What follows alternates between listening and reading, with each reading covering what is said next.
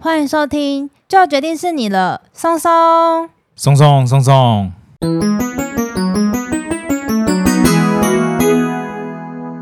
大家好，我是你们的专属训练师拉雅。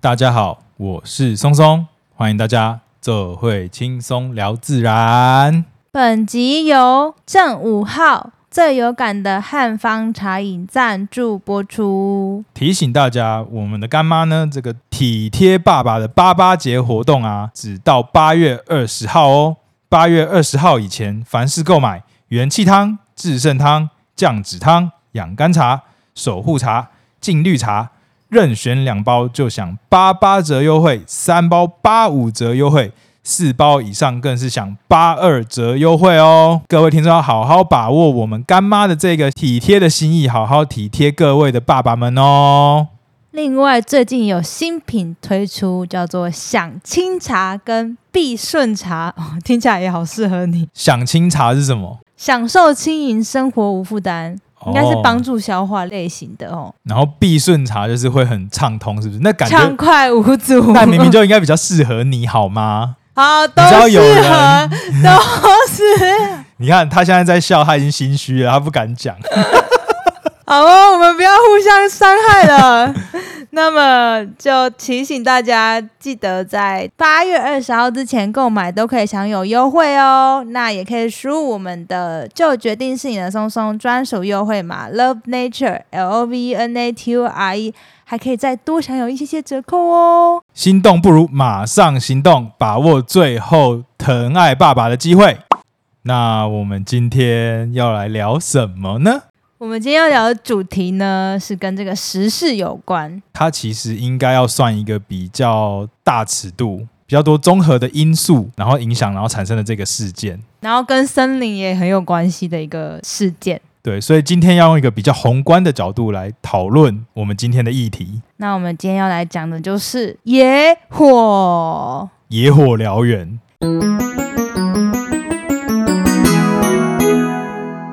大家应该都知道嘛，最近新闻都一直在报道说夏威夷的野火非常严重。嗯，对啊，而且他们这一次在那个岛上非常的严重，那个野火啊，直接从野外一路烧回城镇，对然后造成很多伤亡，真的是蛮可怕的。截至目前为止，大概有一百零一个人死亡，然后有上千人失踪。我觉得人数应该还会再攀升啦，因为有很多人失踪嘛。对，而且这个火势因为非常的大，其实人力是蛮难扑灭的。然后呢，这个灾害呢就会持续的威胁着这个夏威夷岛上民众的安全。怕听众朋友们不知道这个新闻啦，就帮大家科普一下，夏威夷的野火呢是发生在八月八号的晚上，对，烧到现在还在烧。应该有被控制住，可是好像还没有完全的被扑灭。它发生的地点是在夏威夷的毛伊岛，夏威夷有六个岛嘛，它是算是第二大第的，没错。然后是在西北的一个城镇叫拉海纳镇。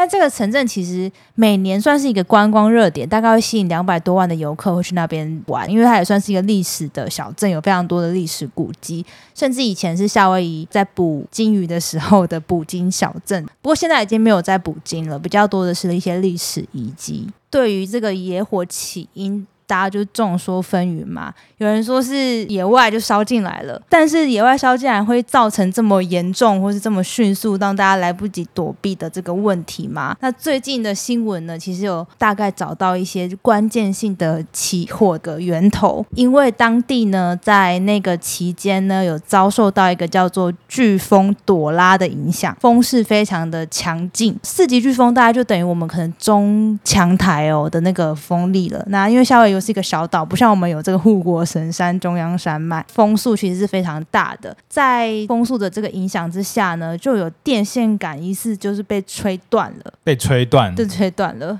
然后所以就电产生了一线些走火，电线走火的火花。对对对，没错。然后刚好他们最近因为这个圣婴现象，所以夏威夷持续的有在处于一个干旱的一个问题啦。这一年的干旱面积已经扩张到大概十一 percent 的夏威夷土地都是蛮干的一个情况。那干旱嘛，再加上这个飓风的这个影响，然后再加上这个火花，所以一燃下去，火势就砰的这个蔓延开来。住在附近的居民呢，他算是在比较荒郊一点的这个呃地方是起火点，可是当地其实也有人住在那边，所以他那时候就赶快的报警，就是请出动那个警消去救援。虽然当时消防队说被扑灭了，可是没想到三小时之后。那个火又再燃起来了，死灰复燃，你今天很会用成语哦，居然连死灰复燃都讲得出来。然后就一直就这样子沿路这样烧下去。那为什么会这么严重？有另外一个原因，也是因为当地的这个呃火灾的警报系统失灵，在整个夏威夷岛上有差不多两百多个野外的这个火灾的警报器。当有遇到火灾的时候，那个警报器就会响嘛。可是因为当时的火势实在是太大了。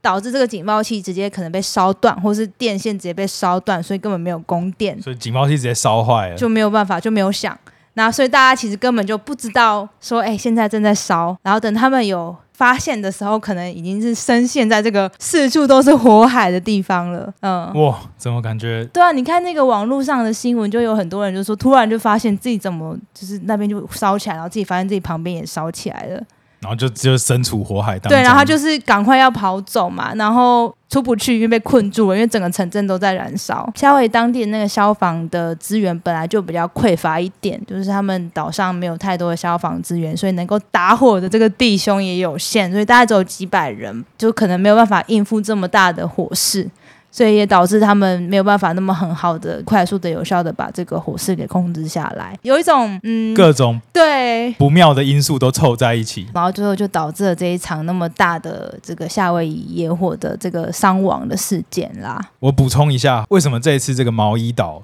它会火势会烧得这么快？还有一个原因就是，其实专家有警告过，因为毛伊岛它有从事一些畜牧业，嗯嗯，那他嗯们引进了很多外来种的野草，没错，像是天竺草啊、糖蜜草还有狼尾草等等，喂牛或者是拿来当做一些装饰。那这些草呢，在今年的这个圣婴现象，圣婴现象我们等一下也会介绍，各位听众可以先记得这个我们很久没听到的名词，这个圣婴现象。在这个圣婴现象的状况下呢，夏威夷岛变得非常的干燥，那这些草本植物它也跟着被干燥了，嗯，啊就变成一堆干草堆，很容易就会烧起对，来一的那点种就。着。对，嗯嗯所以就马上就造成了这一次，也算是这一次整个夏威夷大火到目前为止一发不可收拾的帮凶啊。其实野火这个主题，我觉得在台湾也偶尔也会听到。对，其实我们台湾就统计一年二十几起，平均起来一一年有二十几起森林火灾。哦，是人为的还是自然的？在台湾的话，大部分主要还是人为人为造成的因素比较多，嗯，可能譬如说，哎，烟蒂没有吸啊，或者哦是山上的一些农民啊，他们烧烧垃干圾、草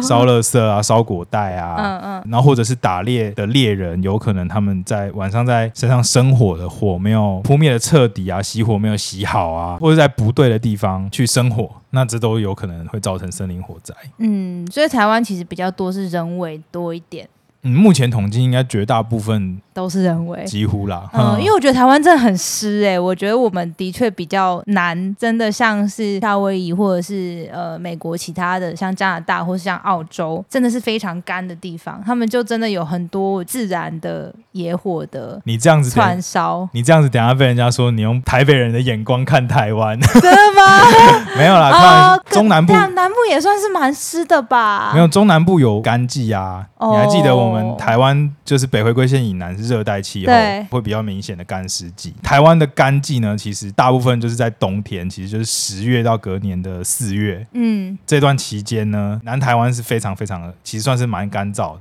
是哦，嗯哇。对，所以通哇！常我在是这不个是时天候，龙人啦，大家原谅我一下， 当做我刚刚没有听到。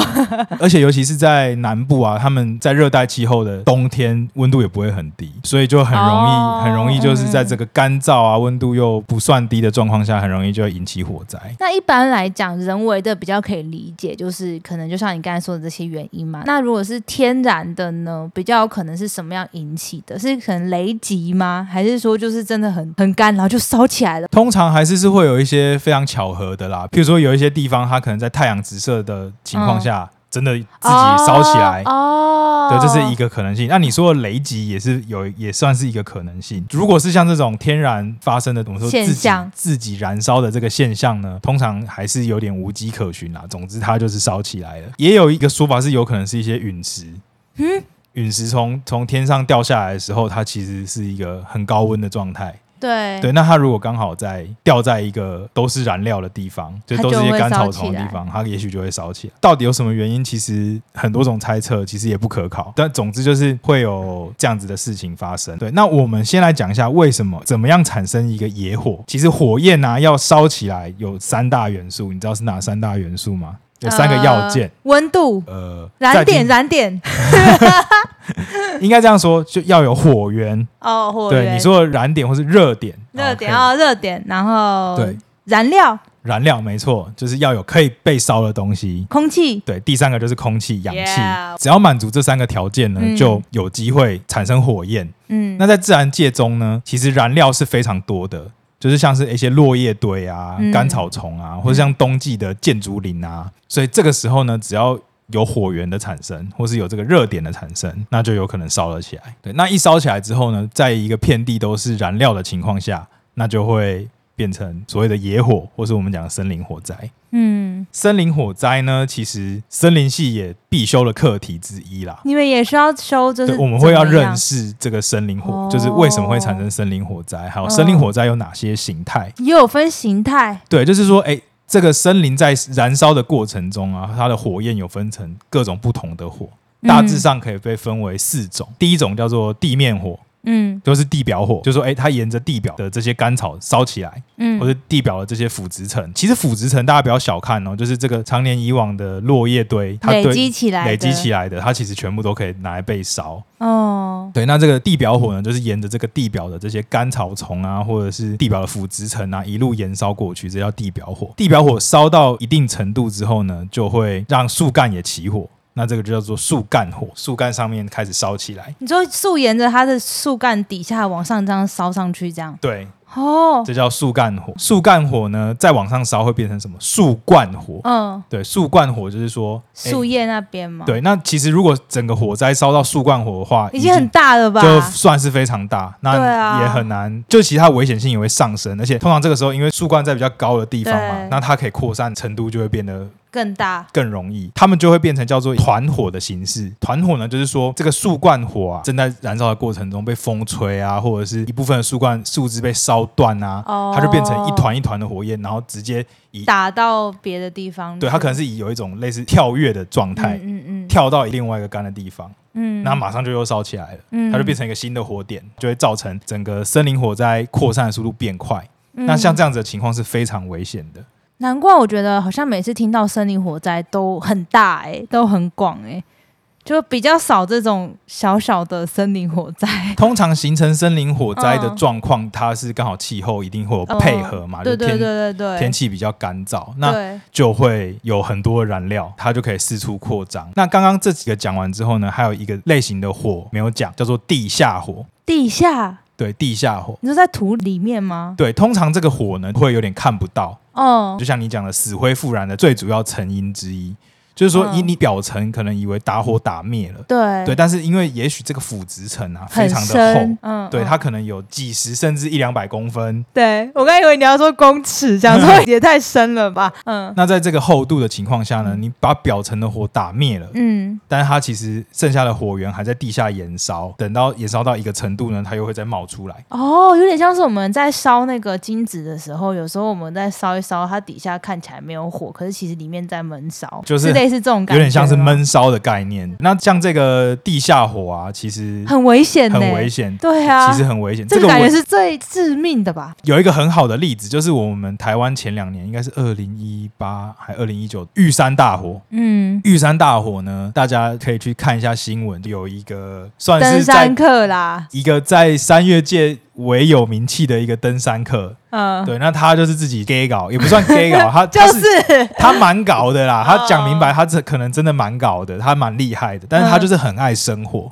他很爱在野外生活这是，什么奇怪嗜好啊？他就是想要展现他很会生活或者是说某一个形态的登山者呢，他喜欢那样子的氛围。哦，他喜欢在野。外享受一个火堆。可是，在野外应该没办法乱生活吧？诶以台湾现在的法规来讲的话，理论上不落行落地的是不行的。哦，对对对任何在任何露营的都不行要看啦，在山区或是国有林地里面是不行的，哦，但是在什么河边这种应该是可以的，河边要看它是不是国有林 地啊，哦，就是国有林地就不行。对，国有林地就不行。 OK，国家公园也不行。这个登山客呢，姓乔啦。这位乔姓登山客呢，他们为什么会造成这个玉山大火？最主要原因就是他们选在了一个腐殖层很厚的地方生活。那他他一定们不是森林系的，不然他就不会选在那里其实生活。这个危险性，我相信他应该也是知道，但是他可能就是当下没有那么注意到他们生活的地方，或者他们扎营的这个营地呢，是腐殖层很厚的地区啊，变成是他们晚上睡觉的时候，以为自己表层的火已经扑灭了，没想到半夜起床的时候就已经整个烧到不行了。那已经来不及了，已经来不及了。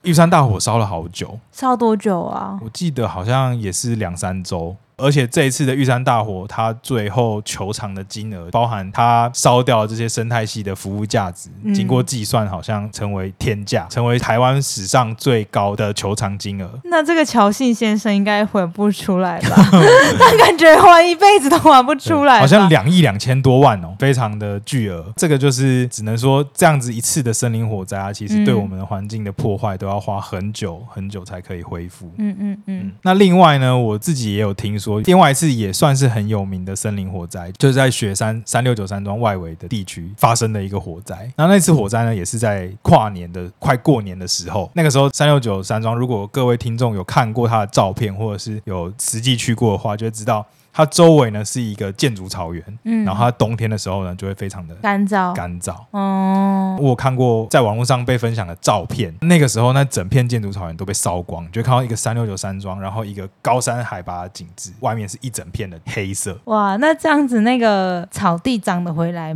吧？建筑的话当然是长了回来，因为它们嗯本来就是生长很快的一个树种，所以隔个几年叫做春风吹又生啊。嗯 野火烧不尽，春风吹又生，就是在讲这个道理啊。呃，隔两年当然建筑草原是有回来，不过当时烧过的，譬如说他们有延烧到旁边的黑森林，就是一些嗯高海拔的，像云山、铁山这些树，哦嗯他们受到的伤害可能就没有那么快恢复。嗯，对啊，我觉得最近真的有越来越常听到各种各式各样的野火在发生，像前几年不是那个澳洲的野火也是烧得非常的严重嘛。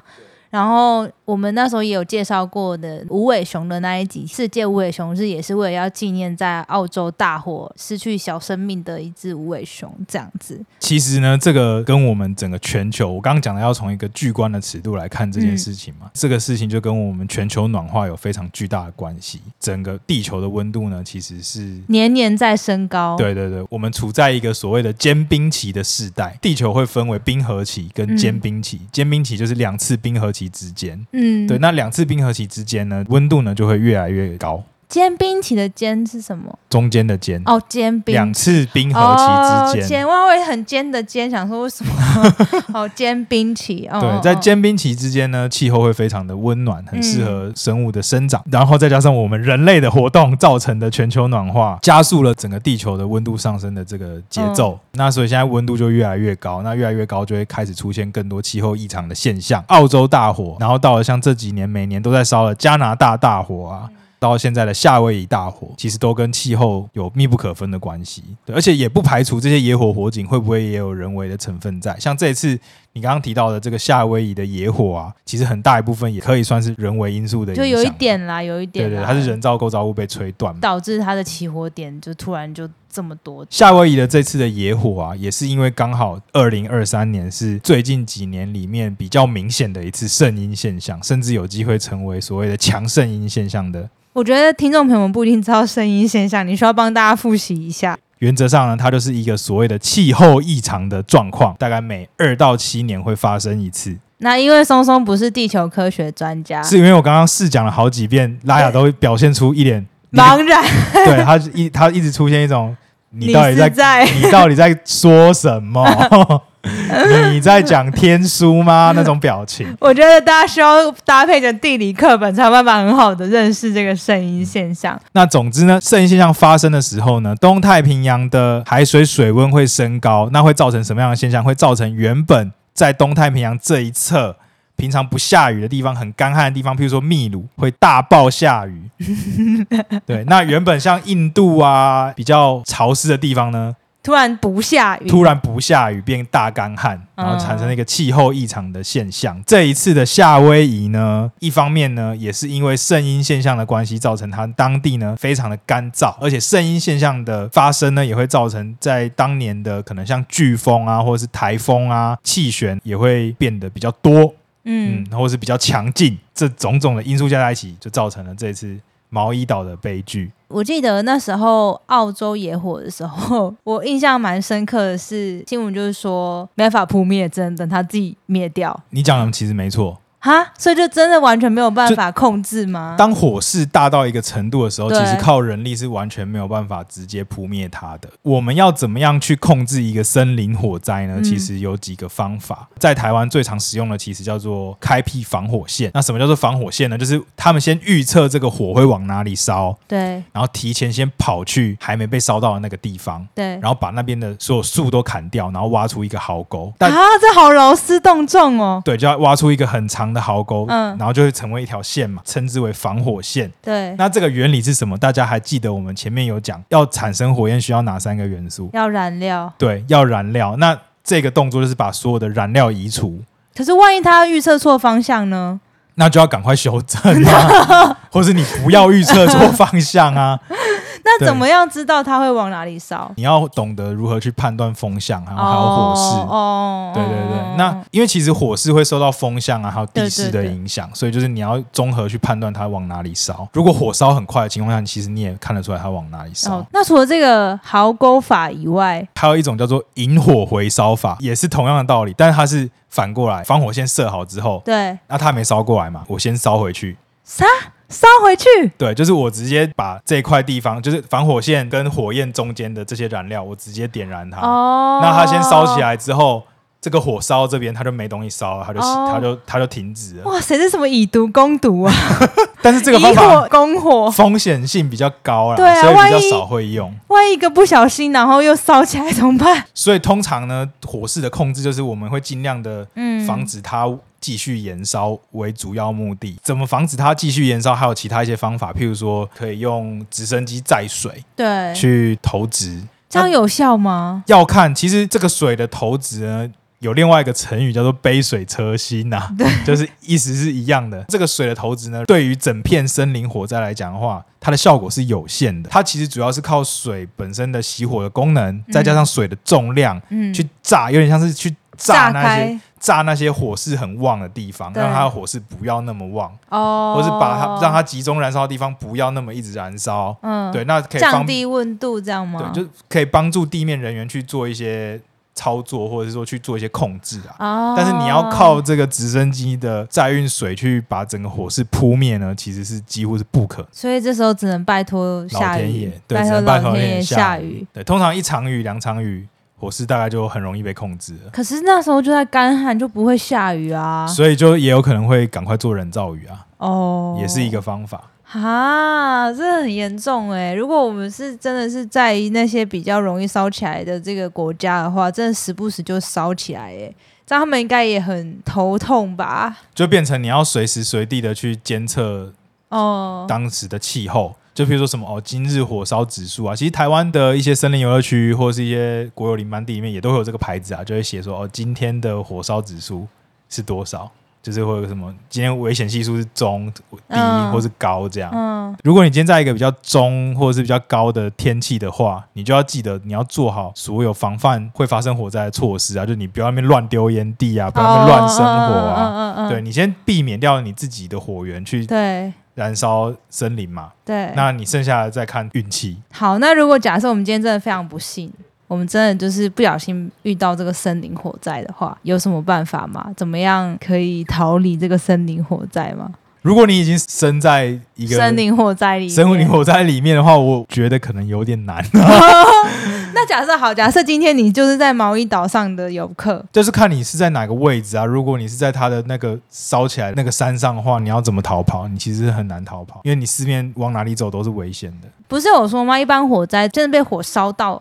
呛伤的人比较多、啊对，，真的被烧到的人其实是少的，但是主要还是因为呼吸的问题。假设真的森林火灾的话，我们是要趴低，然后一直跑走这样嘛？因没为有就是不不会发生这种事情。哈，你很难，你很难身处在森林火灾里面，可是毛伊岛的人就身处在那个火灾里面了。它是火烧到城镇，或是烧到城镇边缘，但它烧过来的时候，他人还是在有马路的地方啊，对或啊者是，有或者是有房子的地方啊，它不会在整个烧起来的步道上面啊。我们不会说要在森林火灾里面要怎么存 活，因为那个是很真的非常很少少会遇到一个状况，通常是一些消防队的人才会有哦，这样子的，技能。嗯，对，那如果拉雅兴趣的话，可以去看一部二零一七年拍的电影，叫做《无路可退》，它就是在讲一个美国的森林火灾，专门救打森林火灾的消防队的故事。那他们最后就是打火打到整队的人都在困在里面，都困在里面出不来，那他们最后能做的就是拿一个防火毯把自己盖起来，看能不能撑过去，撑过。去。但是电影的结局呢，大家自己去看。啊，好哦，所以还是以一个预防为为主要啦，就是对真的是尽量不要发生，然后也不要让自己陷在那个困境，看到有火就赶快先跑走就对了。主要还是以就我刚刚讲嗯的开辟防火线跟控制火势为主，有时候会拿所谓的防火毯或者是打火扫把 之类的对，就是用拍的，用拍的让火不要烧过来。嗯嗯嗯，对，那如果没有这个打火的扫把呢，有时候也会用滚线在上面滚来滚 去，哦，不会这么做，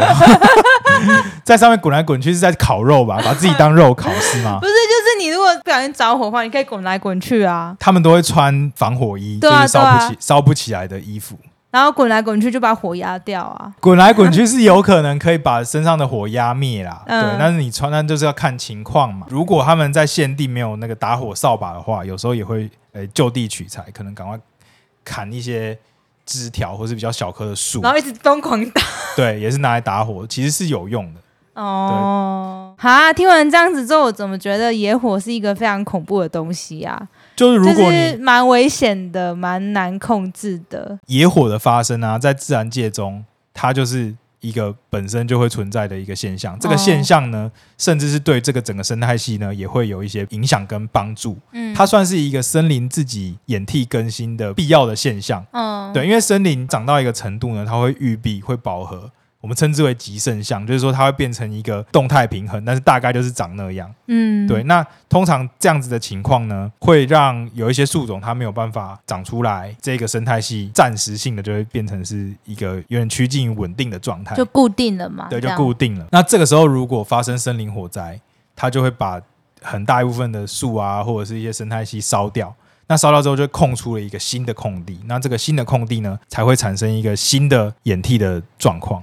嗯，就是说，哎、会有新的植物进来啊，会有新的动物进来啊，不过现在有一点是因为天气的气候异常的关系，被迫进行多次这个过程，对，那这样子的话，它其实就不能算是正常的正常的演掩替，嗯没错。像有一些植物也是很特别，它们就是特别利用这种火灾的现象，非常特别适合生长。这块地被烧过以后，这些植物特别好生长，那就会称之为火烧适存种。哇塞，也有专门适应火烧的这种植物，台湾最有名的就是二叶松，大家园艺造景的那个二叶松，一种松树。松树大家都知道，它的叶子长得很像针状嘛，对那它是一丛一丛、一簇一簇的。那二叶松就是它两根针会并在一起，一小簇，所以叫做二叶松。那这个二叶松呢，它就是非常台湾最知名的火烧适存树种，就是它的球果呢会在燃烧之后，在高温下开裂，然后种子会跑出来，然后好像爆米花哦，对，然后这个火烧过后呢，这块地的可能大部分都被移平了，然后露出一个很大的空间。那二叶松呢，就趁这个时候开始猛勃发芽生长，所以二叶松很容易在野外呢形成一个近乎是纯林的状态，就是因为它们都可以占据先机。所以这个野火啊，没有所谓的好或坏，只是说当这个野火呢，它如果会烧到人类需要保护的对象，我们叫保存对象，聚落啊，或者是会烧到珍稀动物，珍稀动物啊，或者说会烧到这些珍稀动物的栖地或保护区啊。那这个时候呢，等于是对人类的价值观去做一个挑战嘛。那人类就不想要我们保护的东西被烧烧到掉。好啦，今天感觉跟大家介绍的这个野火呢，有一点沉重，但是我觉得也是现在因为整个气候变迁一直持续在发生跟听到的事情。就变成我们要越来越习惯，甚至我们可能要开始面对未来有可能会持续发生这样子的事件。嗯那甚至野火发生的频率会越来越高。趁现在，我们先认识一下这个野火，可能对于我们未来也会有一些帮助。这样，呼吁大家，我们要好好地保护我们这个地球。那我们今天的节目呢，就差不多介绍到这边。那接下来是不是要进入到我们的考考松松环节了呢？，好，今天的考考松松题目是什么呢？有一位网友留言说，台湾为什么看得到海豹？这应该是最近在屏东那边叫旭海的地方，对，然后陆陆续续就发现有一野生的海豹没有突然栖息，没有没嗯出有现一，些啦，没有一些，就有一啦只。，有两三 人只，家说是两，不确定，但一是只有或两只，一只或两只。比较可能是一只啦。那他们就很好奇说，哎，海豹在台湾 会它到底会会会有吗？众说纷纭啊，有人说，哎、是海参馆跑出来的嘛？但海参屏东海参馆说没有，我们的海豹都还在啊。对，然后就有另外一些不知道哪里来的专家学者说，哦，那不排除是有人弃 养，弃养太难了吧？你要先养，你才有办法弃养。 哎，到底对啊有谁有办法在台湾？不养是海豹， 对，就除了动物园有这个能力之外，还有谁有办法养海豹？不知道，对，所以这个民间人士弃养的可能性是非常低的啦。我觉得比较低。不过呢，就很多的文献显示啊，我们台湾可能算是海豹分布的最边边边界。哦，对，然后那一般海豹是分布在哪一个区段啊？应该说海豹有很多种嘛，所以也会分嗯布在不同的区域。那嗯今天出现在台湾的这个比较像是斑海豹或者是嗯港口海豹，嗯那这两种海豹的族群呢，都算是相对蛮稳定的。嗯对，那尤其是像港口海豹本身就会分布在亚洲啊、西伯利亚之类的地方。嗯嗯，对，那如果它的族群稳定的话，它的可能原本的栖地呢就饱和饱和。如果在这个饱和的情况下，它们的族群就会怎么样？寻求扩张。对，那在这个寻求扩张的过程中，如果有一两个零星个体，它随着洋流跑来台湾，其实玩一下， 或者说就是因为我们是它分布的最边，因为像日本也也都有发现过海豹，对，对，所以就也许他们出现在台湾也不是不可能，嗯只是未来有没有机会建立族群呢？这个就要很难讲，机会是微乎其微啦。然后呢，台湾其实也不只是一次发现海豹，其实前两年我们在东北角也有发现过海豹。哦，是对哦，嗯，然后甚至在查找文献，在一九三几年还是一九七几年，都在有渔船就是会有捕到过海豹，所以我们其实真的是有海豹会在我们这边附近出就没对了，至少我们的海域应该可以算是他们活动的范围的最边边啊、嗯，哇，那他这样子他回得去吗？哎、好问题耶，应对该啊是随着另外一个洋流，它要回去也是可以。有他这样算迷路吗？还是其实也没有？现在来讲的话，真的也很难讲啦，也、嗯要说它算是迷路，所谓的迷豹豹，可能也是可以啦。对，那大家还记得还记得海豹的特征吗？我们来考考拉雅，啊，它是不是有牙？哎，不对，那是海狮才有牙齿吧？海象有听啊，过吗海象，海豹的最大特征就是它没有明显的耳廓，嗯，对啊它没有耳朵，它耳朵对它没有耳朵，嗯耳朵嗯比较小。再来，它的后肢后脚对是，并在一起的，嗯，所所以它比较没有在陆地上行走的能力以。它就是用短短短，用前肢短，对，用短滚哦轮或用滑的 这样，嘿比较像是用这种方式在移动。那如果大家去看那个被拍到那个旭海的那只海豹的影片，就会很明显，它就是有点像是毛毛虫这样子，那然懂后滑到海了。。里面 好可爱哦！希望这只海豹可以平安的回到它的族群里面。或者是 Welcome to Taiwan，这样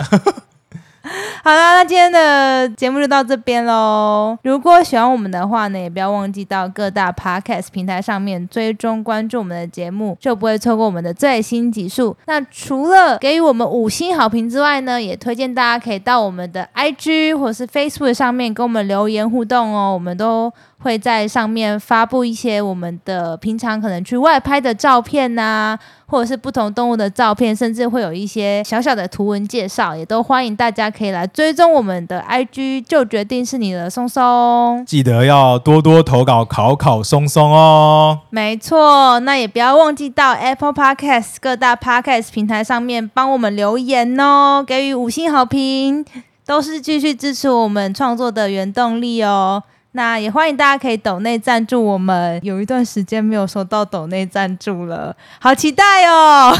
好啦，那就谢谢大家啦，我是松松，我是拉呀，再见，拜拜拜拜